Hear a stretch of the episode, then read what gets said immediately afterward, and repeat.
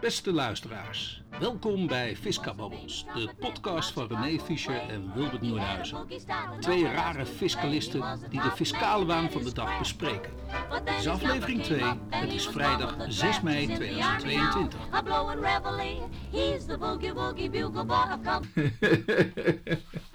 Ja, Ja. deze. Ja, ja nee, ik, ik, ik, ik, eh, ik ken het plaatje, ja. Ja, leuk. Ja, nee, ik, ik heb dus even een plaatje gemaakt natuurlijk. Even een wat leuker plaatje van ons tweeën op, op de bankje zittend. Eh, ik, Jut en Jul. eh, nou, of inderdaad die Muppets natuurlijk. Ja. Ehm, nou, ik, ik kom ook even weer terug. Eh, de, de vorige keer was 45 minuten. Is iets te lang. Dus we gaan het lekker beperken tot 30 minuten max. Ik zal niet de kookwekker zetten zoals Gijs Groenteman dat altijd doet met, met, met de podcast. Maar zoals gezegd, we hebben dus inderdaad een sponsor. Ja, ik zal me even, eh, eh, even die sponsor naar voren brengen. Dat ben ik zelf.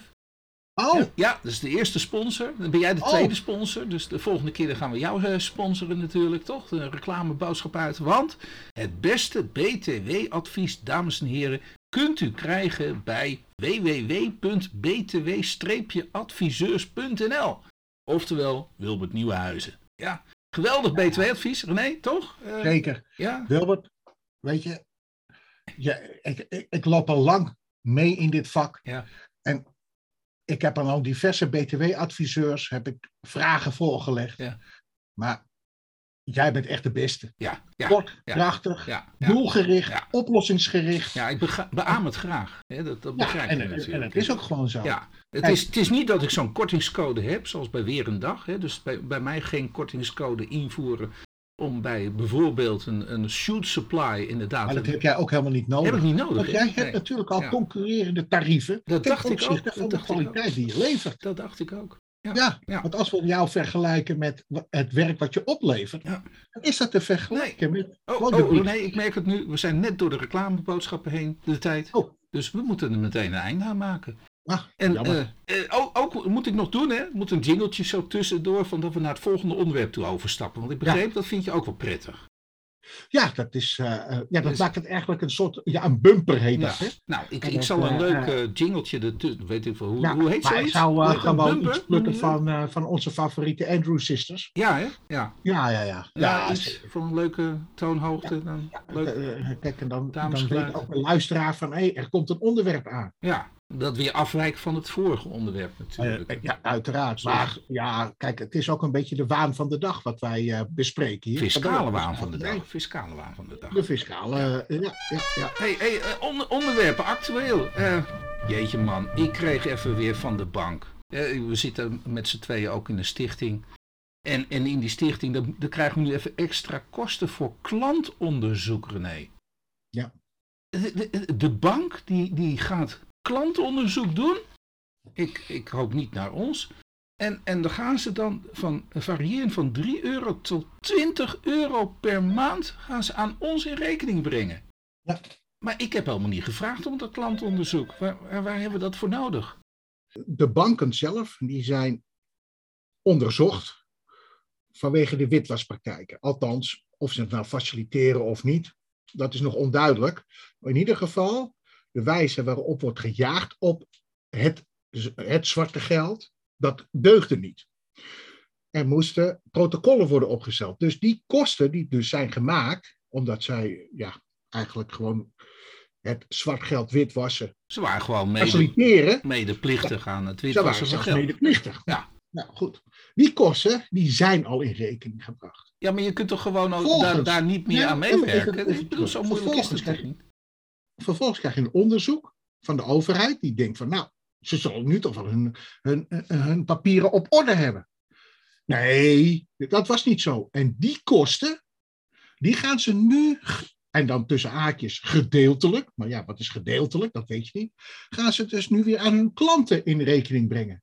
En gedifferentieerd tarief, stichtingen en verenigingen betalen minder dan NV's, maar het loopt op, inderdaad, van 3 euro per maand, Tot 20 euro. 20 euro per maand. Eh, Doe even normaal. En een doorlopend onderzoek naar onze klanten. Ja. Ik bedoel, wat ga je nou doorlopend onderzoeken bij onze stichting? Ja, ja helemaal niks. Het is gewoon eh de druk die ze zelf hebben veroorzaakt.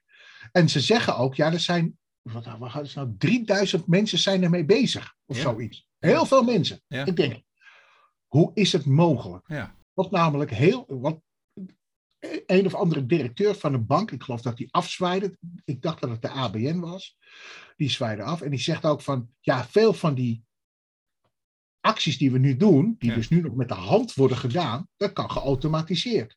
Toen vroeg ik me af van, wie, is daar, wie zit daar aan het roer? Ja. Dat er dus 3000 mensen nodig zijn om een administratieve handeling, eh, eh, om administratieve handelingen te verrichten. Ja. Dat gaat toch, eh, het, het, bij mij roept het het beeld op van de zogenaamde ponskaartjes. Ja. En ik denk, ja, dat, dat, dat is toch niet meer van deze tijd. Nee.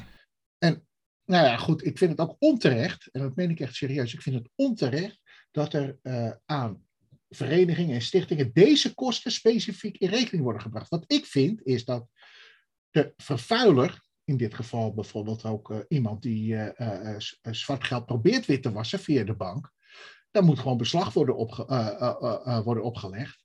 En vervolgens moeten die rekeningen worden leeggetrokken door de bank. Ja. En dat geld moet gebruikt worden om, om te zorgen dat, dat deze kosten betaald worden. Ja. Dus die moeten gewoon bij de vervuiler in rekening worden gebracht. Ja. En niet bij brave burgers die, die, die die administratieve processen maar moeten verwerken. Want één ding ook, hè? Maar, maar Eh, nog even een even een ander puntje hoor. Even, even naar een ander onderwerp. De, de, het UBO-register. Ik bedoel, Oh ja. ik, ik lees nou net weer een, eh, een stukje in het eh, NTFR. Dat dus, nou iemand die heeft, even kijken hoor. Oh, eh, eh, het zijn drie ministers. Van Financiën, van Justitie en van Economische Zaken. Die hebben dan een brief gestuurd aan de Kamer.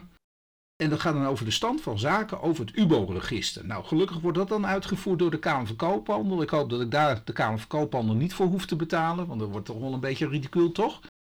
Ik heb, daar Nou. ook, ik heb daar ook een brief van ontvangen. Ik moet ook nog steeds voor diezelfde stichting waar ik het net over had, ook nog steeds dat UBO-register kan blijkbaar gaan vullen met informatie. Ja, Mhm. eh, klopt dat? Eh, Jazeker. Ja. ik, ik begrijp dat we 18 maanden de tijd hebben gehad. En nou, die 18 maanden heb ik klaarblijkelijk ben ik die overschreden. Want ik kreeg een reminder van de Kamer van Koophandel. En wat is nu het rapport? Nou blijkt dat, ook, ook raar hoor. Maar 37,7 procent, en dan hebben we het over 674.000 eh, eh, f- ja, eh, eh, eh, ja, zal ik zeggen, instellingen of zoiets, belanghebbenden, die hebben zich ingeschreven. Ehm, en en, en eh degene die voor een overgangstermijn in aanmerking kwamen, dat, dat, zijn nu, dat is nu 29 procent. Blijkbaar hebben dus die overgangstermijn overschreden.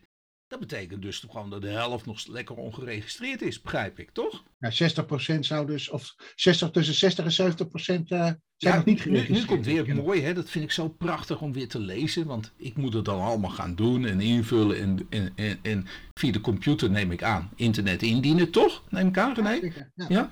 Maar, je moet En- wel, en- eh, maar alleen met, met PDF-formaat. Ja, oké. Maar dan zien ze dan toch binnenkomen, René? Of, eh, Ja. ja. Toch? Dat, dat komt toch geautomatiseerd binnen, hoop ik. Nou, dat, dan zeggen ze ja, er is nog geen rekening gehouden met de werkvoorraad bij de Kamer van Koophandel. De werkvoorraad. En als we dan schatten, dan zitten we wel op 52 en 59 procent. Dan denk ik, huh? Huh? Moet je dit handmatig? Moet je dat invoeren of zoiets? Kamer van Koophandel? Ja, dat is dat toch is toch onzin? allemaal geautomatiseerd. Dat, ja, toch. Dus dit Ja. is toch klinkklare bullshit.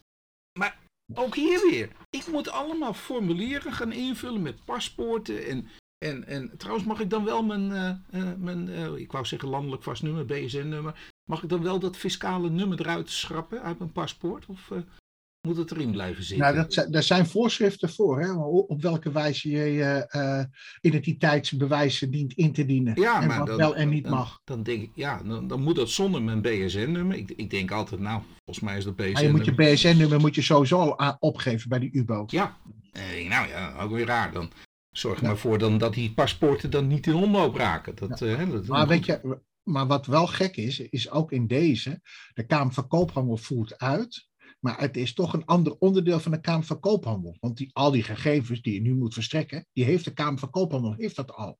Alleen, omdat dat dus een andere, eh, eh, eh, op basis is van een andere wet, is, vindt er geen overdracht van die gegevens plaats tussen de, het handelsregister ja, en de UBO-register. Ja.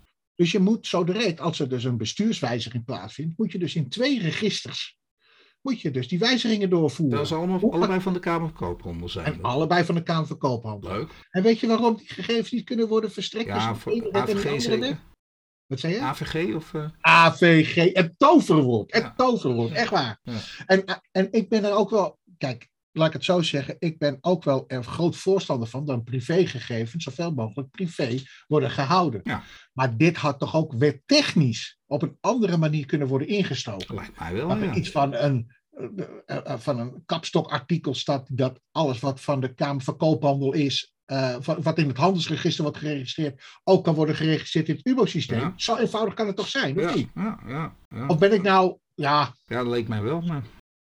Ja, het zal wel eh, te, te simplistisch zijn wat we denken, joh. Nou, dat is zeker te simplistisch. Want namelijk, ik, eh, ik- kijk, ik denk ook bij mezelf van waarom worden dit soort verenigingen en stichtingen, die, en laat ik het zo zeggen, heel veel van die verenigingen en stichtingen hebben nogal een oud bestuur. Met Ja. enige senioriteit. Nou, Ja. eh, en die worden dan geconfronteerd met dit soort administratieve romslomp. Ja. Ja, en wat overigens best wel veel tijd vergt. Ja. Want jij voor je stichting moet weer al die bestuursleden af. Ja. Moet je vragen om de idee. Ja. En dat moet dus weer in een bepaalde format. Ja, Eh, eh, eh, en dan heb je natuurlijk weer van die bestuursleden die weer JPG's gaan opsturen. Dan moet je dat weer omzetten in PDF. Ook met het juiste, want je kan niet zomaar van JPG PDF maken. Dat moet dan via ook software, juiste software moet het gebeuren. Want anders leest de UBO-register het niet. Nou, oh, daar gaan we, gaan we het ook nog eens een keer over hebben, over de e-herkenning. Eh ja. idiotie. Die, die, maar dat, dat nou niet, schrijf dat op. Ja, dat moeten we even als, als gedachte want dat- Daar irriteer ik me ook mateloos aan. Ja. Dat Nou ja, dat heeft ook alles met de AVG te maken natuurlijk. Maar Nou, Ja, juist dat, net. eh, nou ja, dat begrijp ik. Maar, hey, eh, heb, je, heb jij nog wat, eh, wat interessants eh, meegemaakt? Nou, week? Althans, ik eh, zorgen om maak, in de, in de Factieuniers heeft daar ook een artikel over verschenen, eh, is, is, is dat nu je een bepaalde tendens ziet in wetgeving, eh, die dus wel als gevolg heeft financiële gevolgen, maar dat vanwege, eh, vanwege een administratieve handeling daar tegenover het niet een voor bezwaar vatbare beschikking komt te staan. Oei. Dus waardoor dus eh, je ook niet in bezwaar en beroep zou kunnen gaan vanwege dus die administratieve handeling. En dat komt voornamelijk voor in de loonbelasting. Daar heb je dus, als je een bepaald vink- vinkje aanstreept voor het verkrijgen van loonkostensubsidie, Ja. dat je dan aan de ene kant, eh, eh, als je het wel of niet het vinkje zet, dat daar financiële gevolgen aan kan zitten. Maar dat je geen beschikking krijgt als het fout gaat. Dus je kan niet naar de rechter. Dus je hele rechtsbescherming wordt aan gort eh, geschoten daar. Sorry? Je hele rechtsbescherming die wordt aan gort geschoten. Ja, en je merkt dus dat men dus in die wetgeving steeds vaker naar die oplossing zoekt. Omdat, eh, ja, en waarom? Dat is lastig, hè? Lastige burgers die natuurlijk Ja, weer klagen. ja. ja. Eh, eh, gaat hier veel te veel tijd zitten. Ja, je, Ja. stel je voor dat je ze moet helpen. Stel je Ja. voor dat, ze, dat, dat, dat je op moet, op, op moet Nou. lossen wat, wat het probleem is. maar, ook met die loonkostensubsidie Ja. kan dat zware, zware eh, eh, eh, financiële gevolgen hebben. Ja, En dat zie je dus ook met die toeslagenaffaire. Je ziet Ja. het met, ook in de inkomstenbelasting heb je ook bepaalde handelingen, administratieve handelingen die je verricht, Ja. die, waarvan het, het gevolg niet voor bezwaar of beroep openstaan. Ja. En als je dus dit als wetgeving dus door, doorzet, Ja. ja, weet je, dan, dan heb je uiteindelijk ligt dat vanwege dus, en dat zegt dan de Belastingdienst, ja, het gaat om, om geautomatiseerde processen. ja. Dus daar moet je dan maar rekening mee houden. Ja, maar het Maar zijn toch individuele dat- burgers die, eh, die niets Ja, geautomatiseerd doen, ja. die juist in de problemen komen en juist daar verhaal willen halen. Ja. En daar zit jij Ja. gewoon de deur voor dicht. Ik, ik, Nou ik, ja, ik, dat ik, is het ik eigenlijk had van de week ook hoor. Ik, ik, eh, en gelukkig, het is allemaal wel makkelijk weer op te lossen, maar je moet het wel net weten. En als je dan nagaat dat, ik, dat, dat, dat het een accountskantoor, belastingadvieskantoor was, die mij daarvoor inschakelde. Die, die komen ergens achter dat het eh, nou, op btw-gebied niet helemaal eh, lekker liep. Eh, dat, dat ze geld te veel hadden betaald aan de fiscus in hun optiek. En, en nou ja, dan doen ze een suppletieaangifte. Ja, en, en zeiden ze zelf ook hoor, suppletieaangifte 9 op de 10, 8 op de 10, die wordt gewoon zo gevolgd. En, en, en een enkeling, ja, daar krijg je er wat nadere vragen over. Nou, nu hadden ze ook nadere vragen gekregen. En nu zei de inspecteur, ja, maar je hebt er helemaal geen recht op, op die teruggave. Nou, daar kun je dus over twisten. Dat, want wat ik zei van, ja, er zit wel wat in, daar gaan we echt wel een zaak van maken. Dus ja, komen ze bij mij. Ja, Wilbert wil je het weer overnemen, want uh, de inspecteur die, uh, ja, doet er een portie lastig. Die, ja, ik zeg, ja, ontstaat ook een misverstand, kunnen we misschien uit de weg ruimen. Maar het vervelende is, zeg ik, op dit moment zit je dus met een suppletieaangifte die je notabene wel moet indienen op het moment dat je te weinig hebt, uh, verschuldigd bent. Ja, maar, maar als je uh, recht hebt op teruggave, ja, dan, dan opeens is het allemaal ambtshalve wat er gebeurt. Ook raar, toch? Ja. Dus enerzijds wel lekker de verplichting opleggen, zelfs met, met boete waardig. Dat als je niet de suppletieaangifte doet, nou, dan krijg, kun je zelfs een boete opgelegd krijgen als je erachter komt. Maar op het moment dat je zelf ergens toegerechtigd bent, ben je machteloos. Ja. Toch ook raar. Toch? Dat is raar. Ja, dat, is, dat, ja, dat soort dingen. Voor de, voor de rechtsbescherming van, van de burger is dat uh, heel veel, ja, vind ik dat heel vervelend. Ja, kijk, vervelend. natuurlijk, we hebben het overigens... wel weer opgelost dat, dat, dat, ik zei van, nou, we hebben net een nieuwe aangifte ingediend, maken we daar bezwaar tegen en er zijn, zitten wel binnen de zes weken termijn. Maar, maar toch, is, dit voelt niet lekker en dat gaat nee. steeds vaker gebeuren. Ja, het wringt, hè? Het wringt. Ja, dat wringt. Ja. Maar ja, uh, uh, ik begrijp, burgers zijn lastig. Zo zie ik het tenminste, voor de wetgever, althans in de uitvoering dan. En ja, dat wil je dan beperken, denk ik, of zo. Ja, ja. Nou ja, goed, in zoverre beperken. Je ziet, je ziet ook de willekeur, wat er gebeurt. We hebben het al, de vorige keer hebben we het uh, al gehad over de toeslagenaffaire. En uh, versus het box 3, uh, het rechtsherstel wat nu plaatsvindt in box 3. Wat ik zo gek vind, is dat dat, dat rechtsherstel voor die uh, toeslagenouders, uh, dat dat zo lang duurt. En dat uh, de wetgever zichzelf voor de box 3 rechtsherstel zich tot augustus heeft, heeft opgelegd. Dus binnen een hele korte periode kan dat rechtsherstel van box 3 wel plaatsvinden. Afgezien nog van de inhoud, hè, want de vraag is of je het ermee eens bent of niet. En ik voorzie toch ook voor wat betreft dat rechtsherstel de nodige bezwaarschriften weer opkomen. En, ja. en hetzelfde traject weer, want het, in, inhoudelijk deugt het niet zo. Maar daar ga ik het misschien zo direct nog over hebben. Maar die verschil van behandeling, daar heb ik ook wel wat moeite mee. Ja. Daar heb ik echt wat moeite mee. Ja. En, en, en dit duurt zo lang. En over de ingewikkeldheid ik denk dat box 3 net zo ingewikkeld is. Of althans, dat rechtsherstel wat moet plaatsvinden, is net zo ingewikkeld als het rechtsherstel wat moet plaatsvinden voor uh, uh, uh, de toeslagenouders.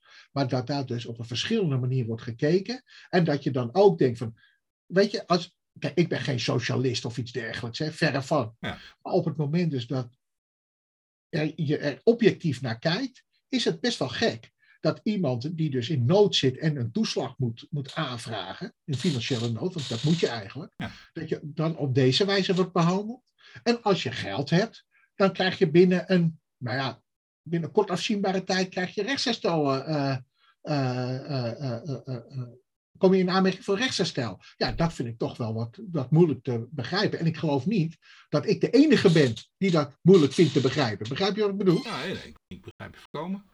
Ja, ja, en dat zou dus betekenen ja, dat, je toch, uh, dat, dat het vertrouwen in de politiek en zeker ook in de wetgevende macht ja, afneemt. Ja. Dat, ja. Ja. En, en, en ik kan me niet aan het idee onttrekken dat, dat, daar dus ook een verschil in zit. Ja. En op het moment dat je daar een, over, een overheidsdiener, dan wel de regering erop aanspreekt, ja, dan, krijg, dan, dan vervalt het toch weer in algemeenheden, in politiek. Ja. ja. En dat vind ik jammer. Dat vind ik gewoon jammer. Maar goed. Even, even een puntje uh, dat ik ze even, even aansnij. Ik, ik, ik las een, uh, net vandaag dan een arrest van de Hoge Raad van 25 maart 2022 dus.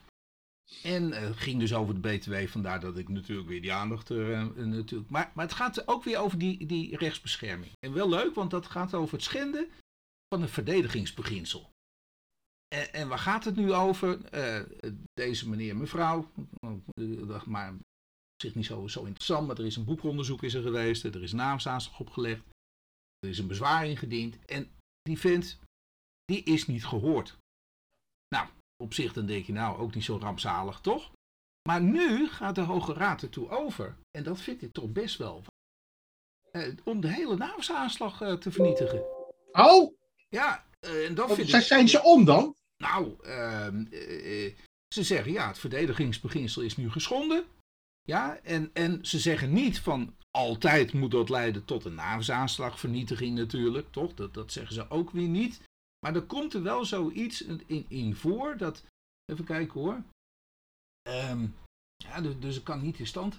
Eh, een rechtvaardigingsgrond, hè, daar gaan ze dan eerst even over, over natuurlijk. eh, van eh, ja, je kunt toch uitstel van betaling vragen, heeft dan die inspecteur eh, geroepen. En, dus, ja, maar dat, dat maakt dus allemaal niet uit. Dus, eh, dus vandaar dus dat, dat de Hoge Raad zegt eh, van joh, een rechtvaardigingsgronden om de hoorplicht te schenden, die zijn er gewoon niet. Daar komt het een beetje op neer.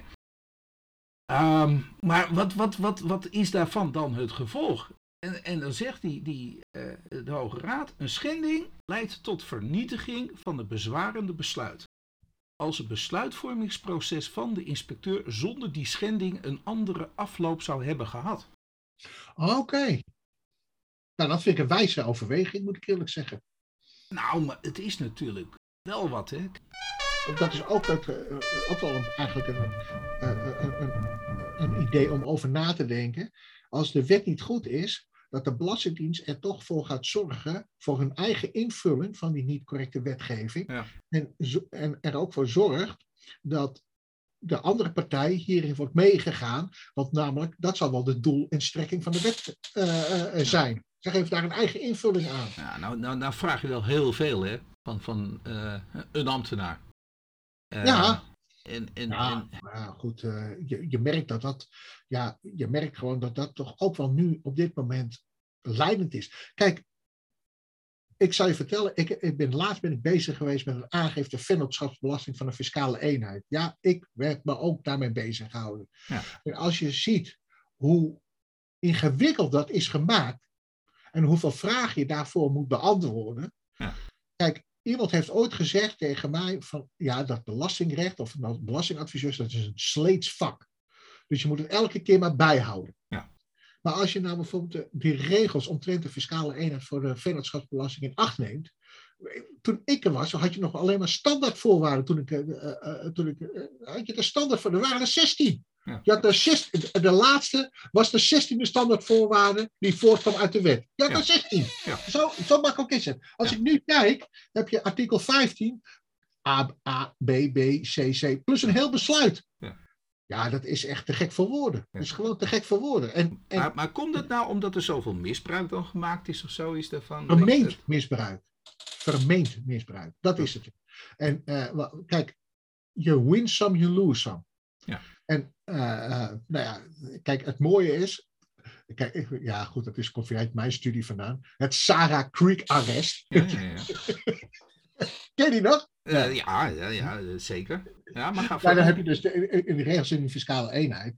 Eh, dat was toen een opzet om toch die standaardvoorwaarden een extra voorwaarde eh, erin te zetten. Ja. Nou, hè, vervolgens moest dat weer geformaliseerd worden, want zeg maar die, eh, eh, eh, die standaardvoorwaarden, dat was eigenlijk, ja, hoe was het? Ja, dat was eigenlijk toch een beetje een raar, rare eend in de bijt. Het waren eigenlijk voorschriften hè, die dan eh, naar voren kwamen. Maar dat moest geformaliseerd worden in de wet. Ja. En vervolgens kreeg je ineens dat, oh ja, er werd meer misbruik gemaakt, en zeker in internationale verhoudingen, over verliesverrekening, over dit. Dus we moesten dat maar in de wet gaan opnemen. Ja. Maar, en je ziet dus dat, eh, nou ja, bijna elk jaar vindt er wel een aanpassing in die artikel 15 van de wet vennootschapsbelasting plaats. Maar hebben ze dan niet iets dat je gewoon kunt toepassen zoals vrouwsleeg is? Is, is dat niet gewoon verstandig om een soort meer een open Nou, norm ik denk in- dat dat ook het, het continu toepassen van dat eh, leerstuk zou volgens mij ook niet het. eh, eh, eh, schoonheidsprijs verdienen? nee, nee, nee, nee. Ah, En waarom niet? Omdat je dan toch elke keer gaat vinden dat een samenstel van rechtshandelingen met als enig doel eh, het vermijden van belasting of het ontwijken van belasting Ja. eigenlijk de, de doelstelling was. Nou nee, ja, maar, maar ja, ja. Maar om de- daar moet dan toch ook dan de rechter... Eh, maar kijk, je had ook Ja, maar- misbruik van recht, had je ook. En Ja, je maar hebt, de eh, rechter die moet toch altijd nog kijken naar de bedoelingen van, van van, van de, de wetgever.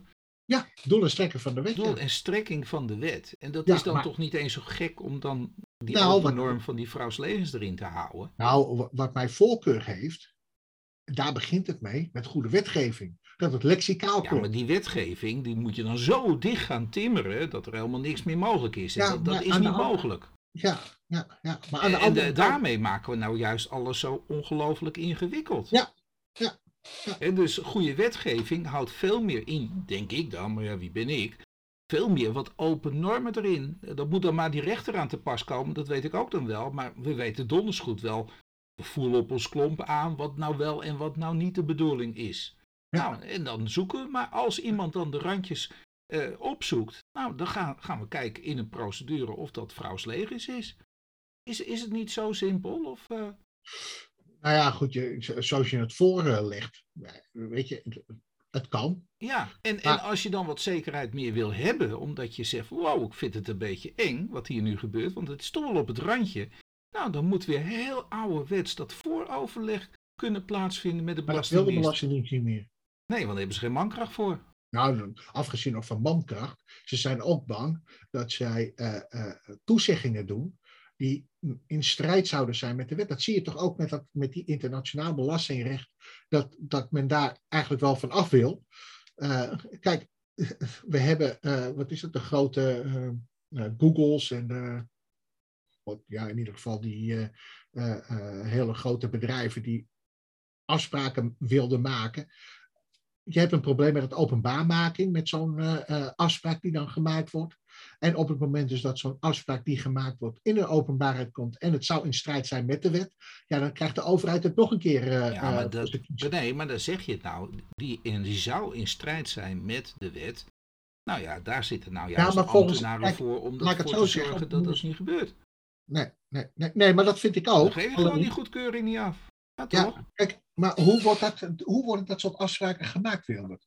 Dat, dat gaat vaak als volgt. Joh, ik heb dit te bieden, ik breng dit eh, naar Nederland, dit bedrag aan geld. En ik wil, daar, te- ik wil deze afspraken met jullie maken. Ja. En anders ga ik naar een ander land. Ja, ja. Zeg het maar.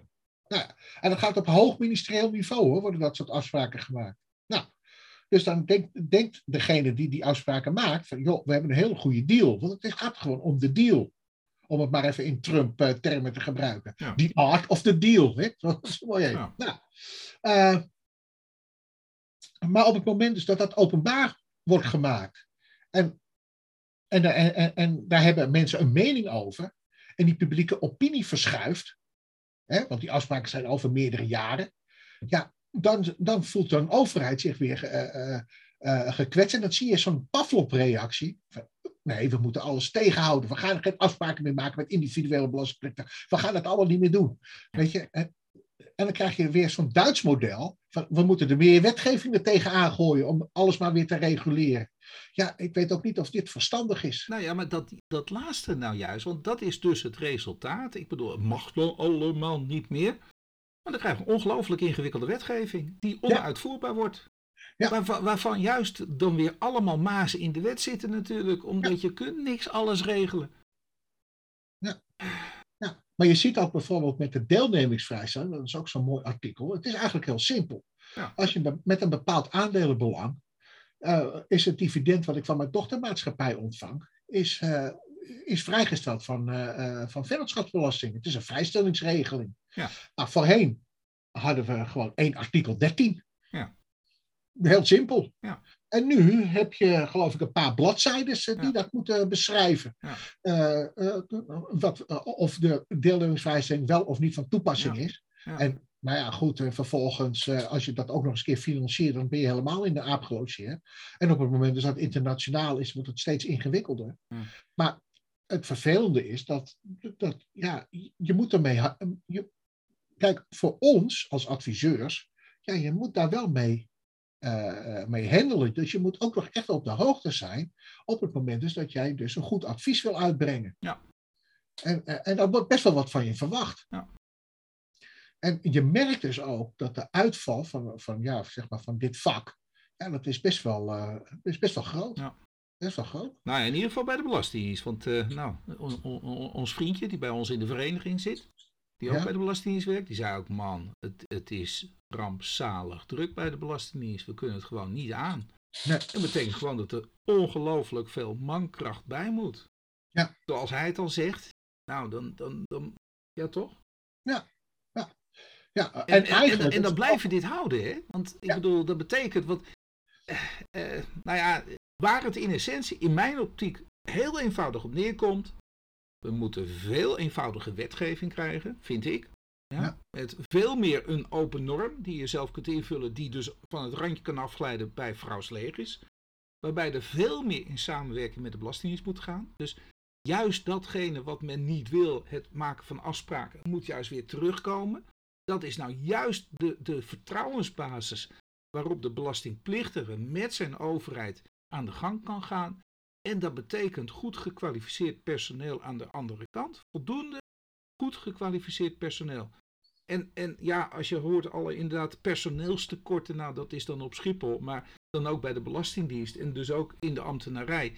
En dan ja, dat moet geld kosten, dat weet ik ook wel. Maar ik denk dat dat de enige oplossing is. Maar ik denk ook dat dat verstandig zou zijn om A, goede wetgeving, B, ook een goede overheidsinstantie, die dus ook te benaderen is. Dus dat heeft Ja. ook te maken met investeren in personeel. Ja.